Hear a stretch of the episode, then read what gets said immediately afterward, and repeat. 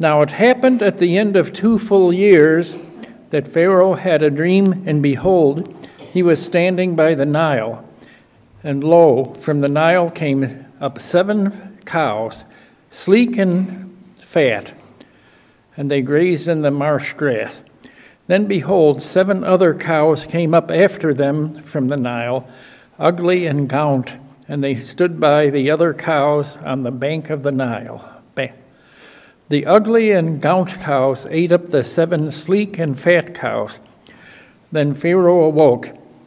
He fell asleep and dreamed a second time, and behold, seven ears of grain came up on a single stalk, plump and good. Then behold, seven ears, thin and scorched by the east wind, sprouted up after them. The thin ears swallowed up the seven plump and full ears. Then Pharaoh awoke, and behold, it was a dream. Now in the morning his spirit was troubled, so he sent and called for all the magicians of Egypt and all the wise men. And Pharaoh told them his dreams, but there was no one who could interpret them to Pharaoh.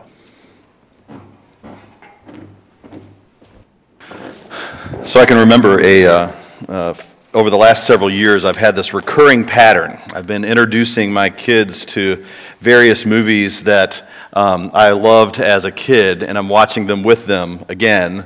And I'm finding my perspective is changing because I'm in a different season of life. I can remember not too long ago watching E.T. with them, and I got really concerned, uh, like realized at one point I was thinking about the mother in ET as a single mother, and I was started, my mind was wandering to friends and family that have gone through the whole challenge of single parenting. And, and so I was through all of that. This is going on. And then, and then later on, I was thinking these kids are, they keep taking these bike rides out to the woods, and I'm thinking about supervision and the lack thereof. And all these concerns that I've got floating through my mind, and I'm realizing this, I'm, just, I'm just watching this movie differently than I watched it when I was eight years old. Something has changed for me. It's that perspective that changes. I think it's uh, happened a few years ago. I had this moment where I realized, as a Star Wars fan, I crossed over the Obi Wan threshold, which is to say that I realized I was closer in age to Obi Wan Kenobi in the original Star Wars than I was to Luke Skywalker. So that's like a key moment in my life. So I'm now identifying with a very different character. I'm identifying with the weak old man instead of the starlit young teenager. Um, so it's a perspective shift. Joni Mitchell sang about this quite brilliantly her song, Both Sides Now. I'm seeing life from both sides now. Uh, it's that perspective, the perspective that we bring as we read or watch or encounter a story shifts for us. It changes over time, and we find ourselves maybe drawing different lessons from these stories depending on the perspective. Well, in Genesis 41, this is a picture that invites us to consider some different perspectives. There's some different characters that are quite vivid in, this, in the story here in Genesis 41 that I think are worth dwelling on and thinking about. But depending on your perspective, it's going to lead you to some different ends or conclusions as you think about the story. If you don't have your Bibles open, I'd encourage you to open up one. It's a fairly long chapter. Um, and in the length of the chapter, there is a lot going on. If you don't have a Bible, there should be one in the pew seat in front of you. I encourage you to open to Genesis 41 and along. But when the story, when you open up the story of Genesis 41, you've got. Um, you've got this. Um, so in Genesis 41, you've got this interesting beginning. And really, it, it's a story that begins around the theme of power. Before we get to the story of Joseph, we start with the story of Pharaoh. Pharaoh, the most powerful person in the world. He's the ruler of Egypt, the most powerful person in the land. And the story opens with him dreaming. But in that, in that opening section, really the first eight verses that Jack just read for us, I would suggest to you that there are two words of power that show up that we might not think of as words of power and they get repeated over and over. That repetition is a key to understanding the story. The first is the word Nile. Well, Nile's not a word of power, that's a word of geography. The Nile is a river in Egypt. Seems simple enough, right? Well, it, kept, it keeps showing up. It shows up four times in the first three verses.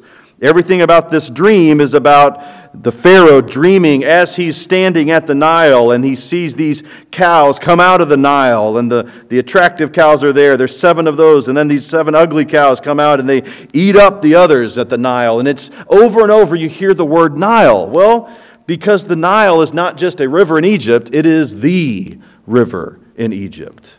The Nile is the source of life and power for Egypt. It is the river that supplies all of their water, all of their life, all of the abundance. It is the separation for them. Uh, they, they build things in Egypt on the east, they bury people in the west, and they, they bury them based on where they're positioned in relation to the Nile, because the, the, the way west of the Nile is the way of death. About many years ago, I had a chance to, to visit Egypt and spent several days sailing on the Nile. And it was fascinating to me as I would watch. There's times where you'd see all this lush greenery right alongside, and knowing that there's desert on either side. But there's times where you would see that desert come down just within a few feet of the river.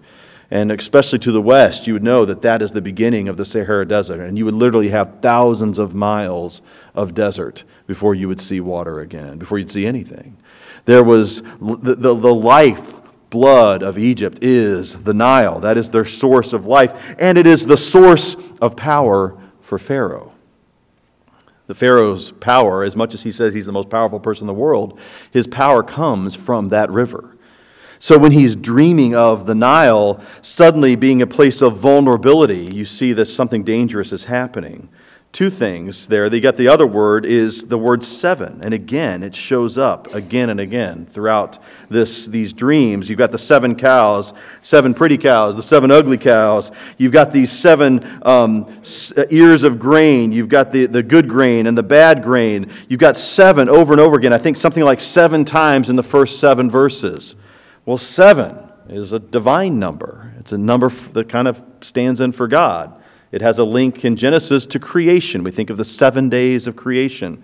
And maybe in that you've got this pairing or this, this war of power going on.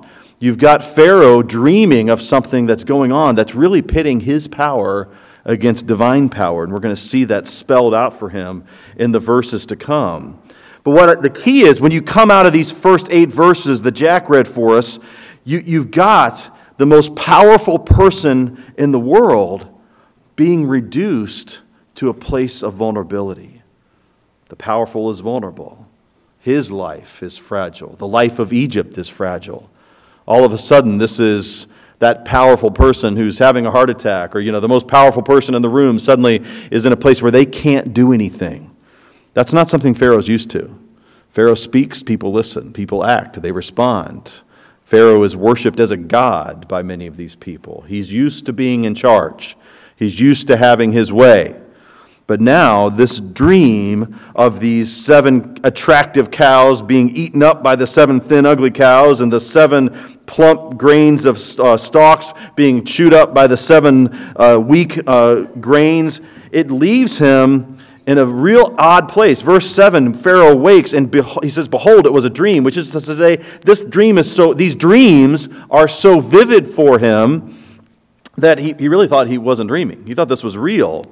And in verse 8, in the morning his spirit is troubled. We've heard that before.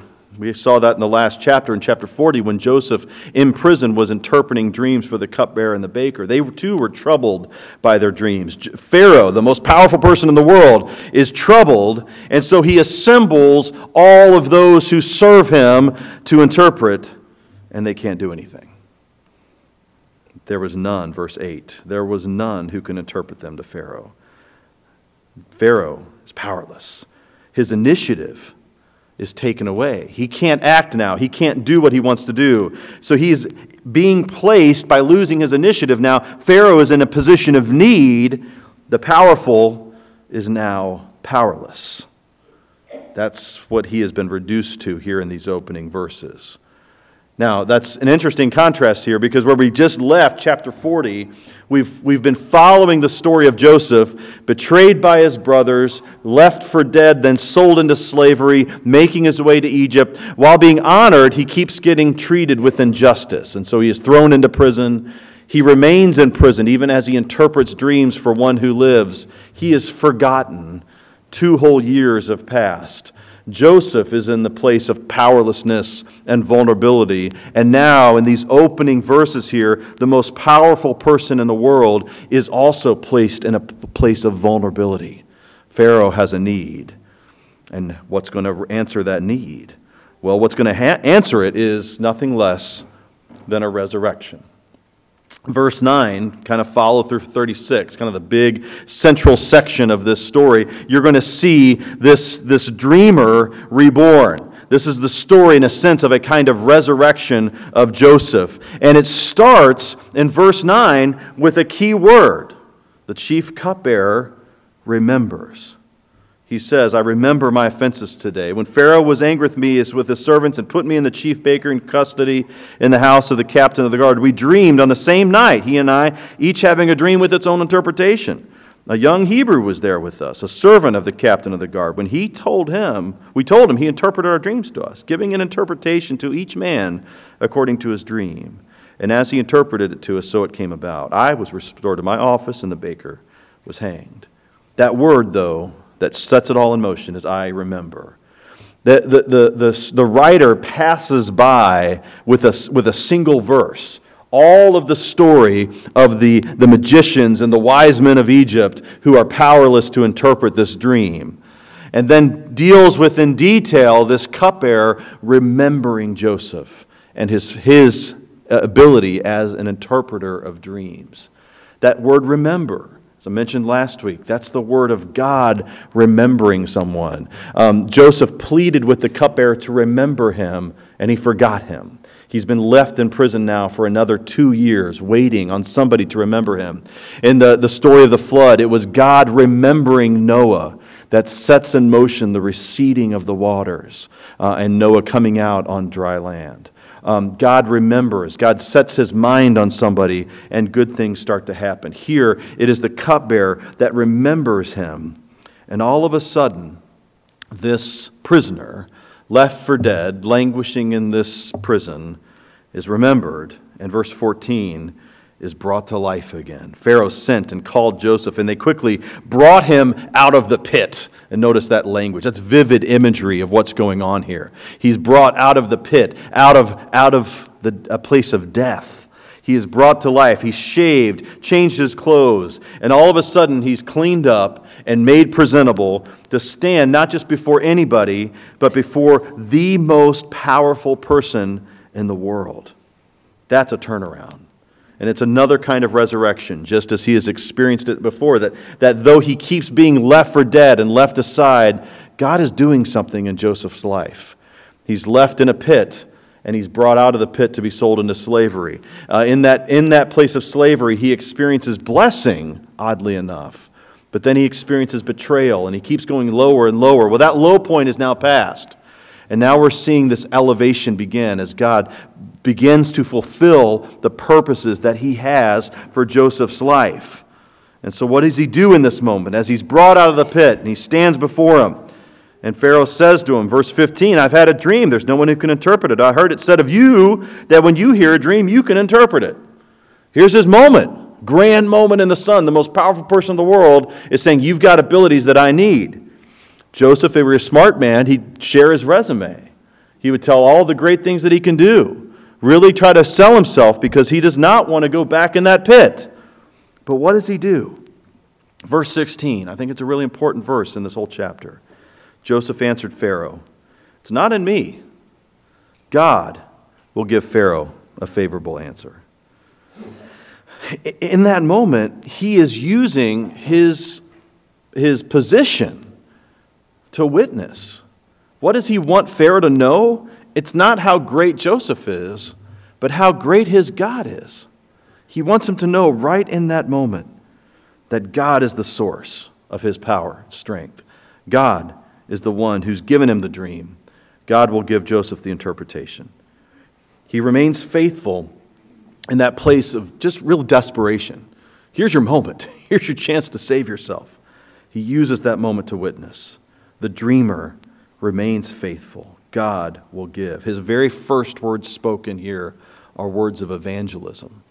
Now, delicately, I think, he's using the word God. That's translation, that's the word Elohim. uh, not the Lord, a lot of your translations would be, which is the word Yahweh. The, the Yahweh would be the personal name. Elohim is a little more neutral. Uh, he's trying to help Pharaoh understand something that Pharaoh's not built to understand, which is that there is a God of the universe and it's not Pharaoh. He's beginning to witness to him. So he remains faithful. So then he tells him, and this is, we actually have three times in this chapter that we get these pair of dreams told. You think they want us to focus on these dreams? But he explains it all to him, gives it all the same thing. And, he, and, and verse 24, he gets it, and says, I told it to the magicians, there are no one who can explain it to me. And again, just like last chapter, just like chapter 40, where Joseph was explaining the dreams to the cupbearer and then to the baker, there's no hesitation. There's no, let me go away for a day or two and let me think of an answer for you. It's immediate. And what does he tell him? First, verse 25 the dreams of Pharaoh are one. This is all about the same thing. You've got the pair of dreams, but they're pointing you to the same thing. God has revealed to Pharaoh what he is about to do. So these dreams are about God's determined purpose. That picture of that battle between the word Nile and the word seven, God's doing something, and you, Pharaoh, are powerless against it. The most powerful person in the world is at the mercy of the real power in the world, of the God of this universe. God has revealed to Pharaoh what he is about to do. And so then he explains them. These seven good cows are seven good years, and the seven bad cows are seven bad years. There's a famine coming. You're going to have seven years of abundance, then you're going to have seven years of famine. And that's the same thing. That's what the ears, the stalks, all the grain, that's the same thing. Seven good years are coming, and then followed by seven bleak, hard famine, years of famine. At verse 28, it is as I told Pharaoh, God has shown to Pharaoh what he's about to do. Sounds like almost the same thing that he said in verse 25. Again, he repeats himself. That pairing drives home his message. God's going to do this, God is going to do it. Um, so the famine, verse 30, how bad is it going to be? The famine will consume the land. And all of this repetition, I've, I've talked to last week and again this week, you have a lot of pairs in the story of Joseph. Well, what are, why do we have all these pairs? Why does he keep telling us the same thing twice? Why do we have a dream after dream, a pair of dreams, a pair of dreams? Well, verse 32 gives you your answer. And the doubling of Pharaoh's dream means the thing is fixed by God, and God will shortly bring it about. When we see that doubling here, I think he's giving us something of insight as to the way, that, the way he's writing the story. We keep hearing these things repeated twice because it reminds us that this is God doing something, and God is going to get his way. God is going to accomplish what he sets out to do. That doubling of Pharaoh's dream means that it's fixed, God will bring it about. And then it's really about how is he going to respond. So if you just stop there in verse 32, you're at a place where God has purposed something that will have some good years and then some really, really bad years. And Pharaoh is in a place where he needs help. The most powerful person in the world needs a hand. He's not used to that. And then, verse 33 without any prompting, without any request from Pharaoh, Joseph moves from interpreter to advisor. And in that moment, he begins to give him some kind of path of deliverance. Um, verse 33 Now therefore let Pharaoh select a discerning and wise man and set him over the land of Egypt. And he begins to describe all this, all of his plan of how you would set aside and prepare for the famine that is coming. It's certain, it is going to happen, but that doesn't mean you can't do anything about it. I actually think there's some good theology there that the fact that God is sovereign, God is in charge, God is doing exactly what he wants to do, doesn't lead Joseph to a place of passivity, but into activity. He is actively responding to the determined purposes of God. And it actually leads him to prepare to bring life. Well, what's the response? The response is nothing less than this dreamer, just a few moments ago, a prisoner, forgotten by all now rises to a place of power. Verse 37 the proposal pleased Pharaoh and all his servants. Everybody's happy with Joseph. And Pharaoh said to his servants, Can we find a man like this in whom is the Spirit of God? Now think about that. Think about that response for a moment. Um, his, Joseph has given his dreams before. When he told his brothers his dreams, his brothers the sons of Jacob, the children of promise, promised by God to be blessed and do wonderful things through. You know, the sons of Abraham and Isaac and Jacob, all this great history. The sons listened to the dreams of Joseph. They could understand what he meant by them, and they hated it. They despised the dreams. They, inspi- they despised the purposes of God, and they looked jo- at Joseph in horror and wanted to kill him. Here, Pharaoh, this you know, self appointed divine leader of Egypt, the most powerful guy in the world, looks at Joseph and he sees the Spirit of God at work. Pharaoh had more spiritual insight than Joseph's family. He saw more in him in that moment than the people that should have known better. And that's part of this, the long, larger story that's going to be going on in Joseph's life is how he's going to be interacting with his own brothers here in the future. They, they need something of what Pharaoh has here, which is as he responds to this, he sees God's man before him. And so what does he do? He says, Pharaoh said to Joseph, Since God has shown you all this, there is none so discerning and wise as you.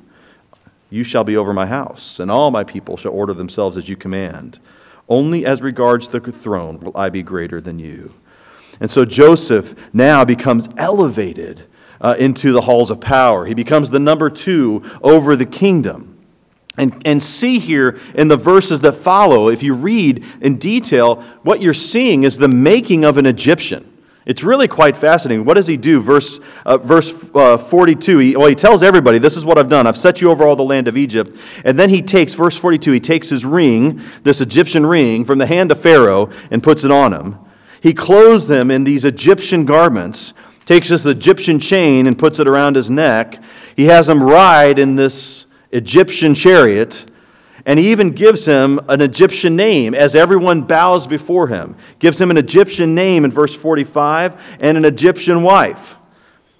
He's making an Egyptian. And you would think, you could see Joseph being kind of excited about that. Maybe he could just embrace this new identity and just say, you know, I'm now an Egyptian. I'll just take the name, I'll own it. I'll get a lot of time in the sun so I can get a good tan, so maybe I can just pass for one of these guys. I'll learn that. Maybe I'll fake the accent. I'll just let it go. But something else happens there. Because then it has what maybe at first glance seems to be kind of an interlude. Um, it says, verse 46, there's, first there's a little comment. I think it's worth noting that Joseph was 30 years old when he entered the service of Pharaoh, king of Egypt, which is to say, this journey that he's had from being an attempted kill by his, attempted murder by his brothers to second in command has been 13 years. It's 13 years of suffering, 13 years of hardship, 13 years where he has spent many, many days with absolutely nothing to do except to stare at a wall and wonder if God had forgotten him. There's a lot of places along the way that he could have walked away from his faith a lot of times along those 13 years where you could say, I think God just said, I've got other purposes. But God's timetable is not our timetable. We want patience and we want it now. we want to be blessed and we want it now. Um, God takes his time. And sometimes it's 13 years in a prison. Sometimes it's 40 years wandering in the desert, as Moses, the writer of this thing, would have experienced himself. There's a lot of different stories that he takes us on, and a lot, a lot of times it takes longer than we think. But he has, um, he's 30 years old, and he goes out, and then he has sons. Verse 50. Uh, he's doing the job that Pharaoh set him out to do, but then it records the names of these two sons. The two names are significant. Verse 51 Joseph called the name of his firstborn Manasseh, for he said, God has made me forget all my hardship and all my father's house. Now, we can misunderstand that if we want to. It sounds like, well, is he just saying, I'm just no longer one of Jacob's sons? No. There's a picture here where he is making peace, that while he once suffered, God has blessed him again. And so in Manasseh, he is remembering God uh, taking notice of him and God blessing him even in the midst of his suffering. Joseph is moving past the years of hardship and the years of suffering. Um, similarly, his second born, verse 52, Ephraim, he says, For God has made me fruitful in the land of my affliction. And I think it is the land of his affliction, it's not his home. Even while he wears the, the garments and has the ring and the chain and all the power, it's still other for him. It's still not where he needs to be. So, he's faithful.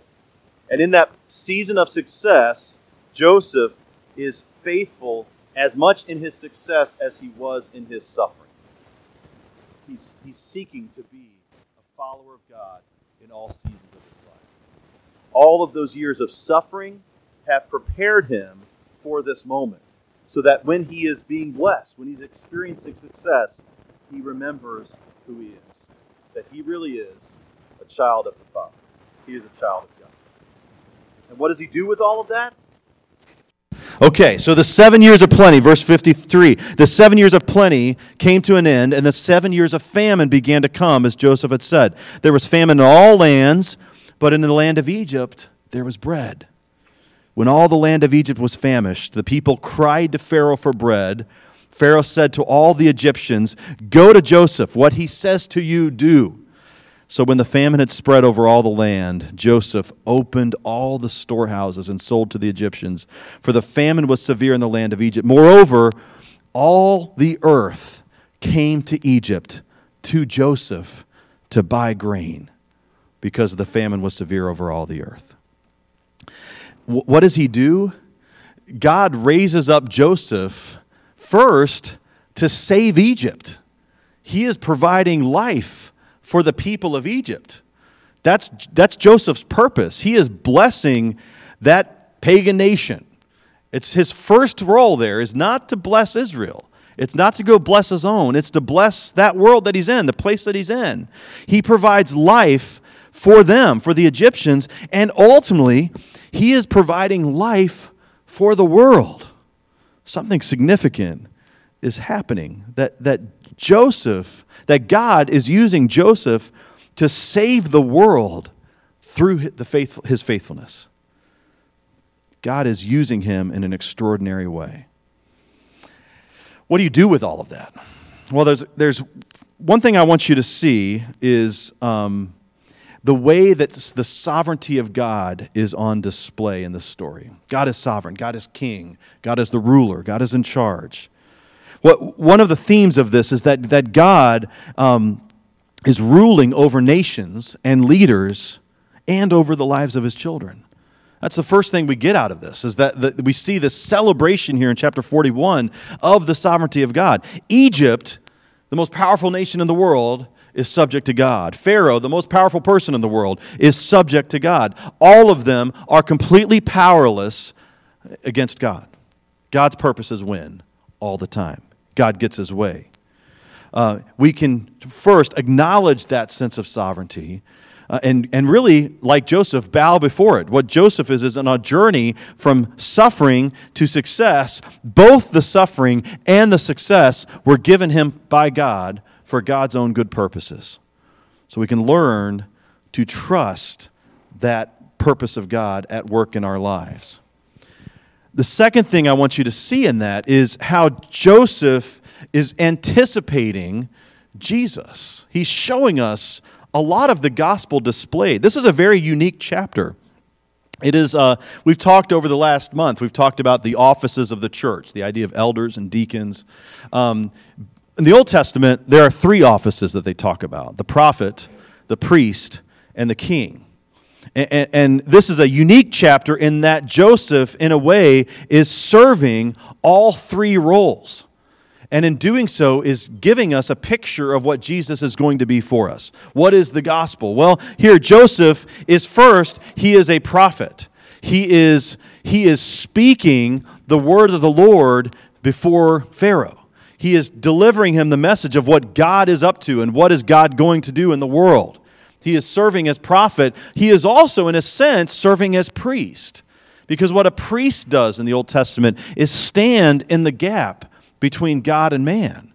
That, that the priest is in the place where he is inter, he's the mediator. He is the one telling uh, uh, the, the, the person what God is up to and, and can be that bridge. Joseph is serving that bridge there.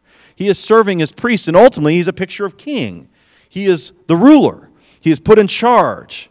And if you want to see that in terms that may maybe make you think of Jesus, it is that this resurrected, favored son is appointed prophet, priest, and king in order to bring salvation to the world, which is what Joseph does in chapter 41. He is anticipating what Jesus is doing as the resurrected Son. God uh, accepted that sacrifice that Jesus gives for us. He dies and is resurrected in order that in that resurrection, that He can bring life to the world, that we can have our sins forgiven, that we can be in a relationship with the God of the universe because of God's good grace and mercy given to us through Jesus Christ.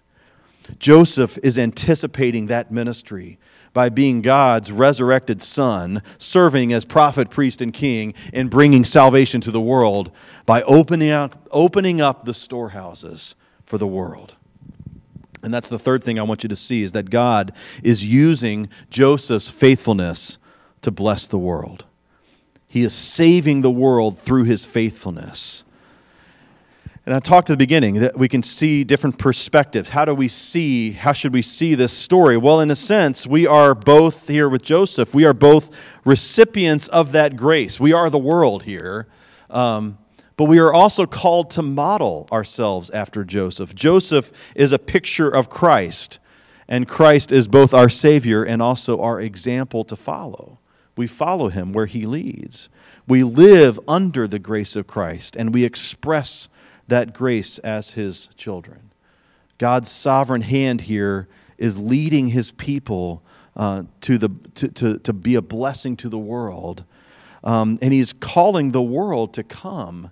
Uh, it's the blessing of redemption that is being offered to all who come to the storehouse for life. Maybe that's what we need to see here. You can ask yourself do you see yourself in chapter 41? Do you see yourself as Egypt, as Pharaoh, as Joseph, or the world? If you see yourself as Egypt or Pharaoh, you can remind yourself to trust God's sovereign care through God's chosen Son.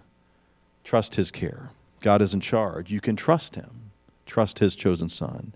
If you see yourself as Joseph, then follow His model and be faithful in success and in suffering. Trust God's good plan and live faithfully in both seasons, in the roller coaster of your own life. But ultimately, I think maybe we are called to see ourselves as the world here, that we are to come to the Son, come to the appointed one, to the storehouse of salvation, come to Joseph as our source of life, come to Jesus as our source of life. God's sovereign hand gives the blessing of redemption to all who come to the source of life. God has raised up Joseph there for that moment. God has raised up Jesus for the moment that we live in now. Will you come to him? Will you trust in him? Will you lean on him as the source of your, your salvation? Let me pray.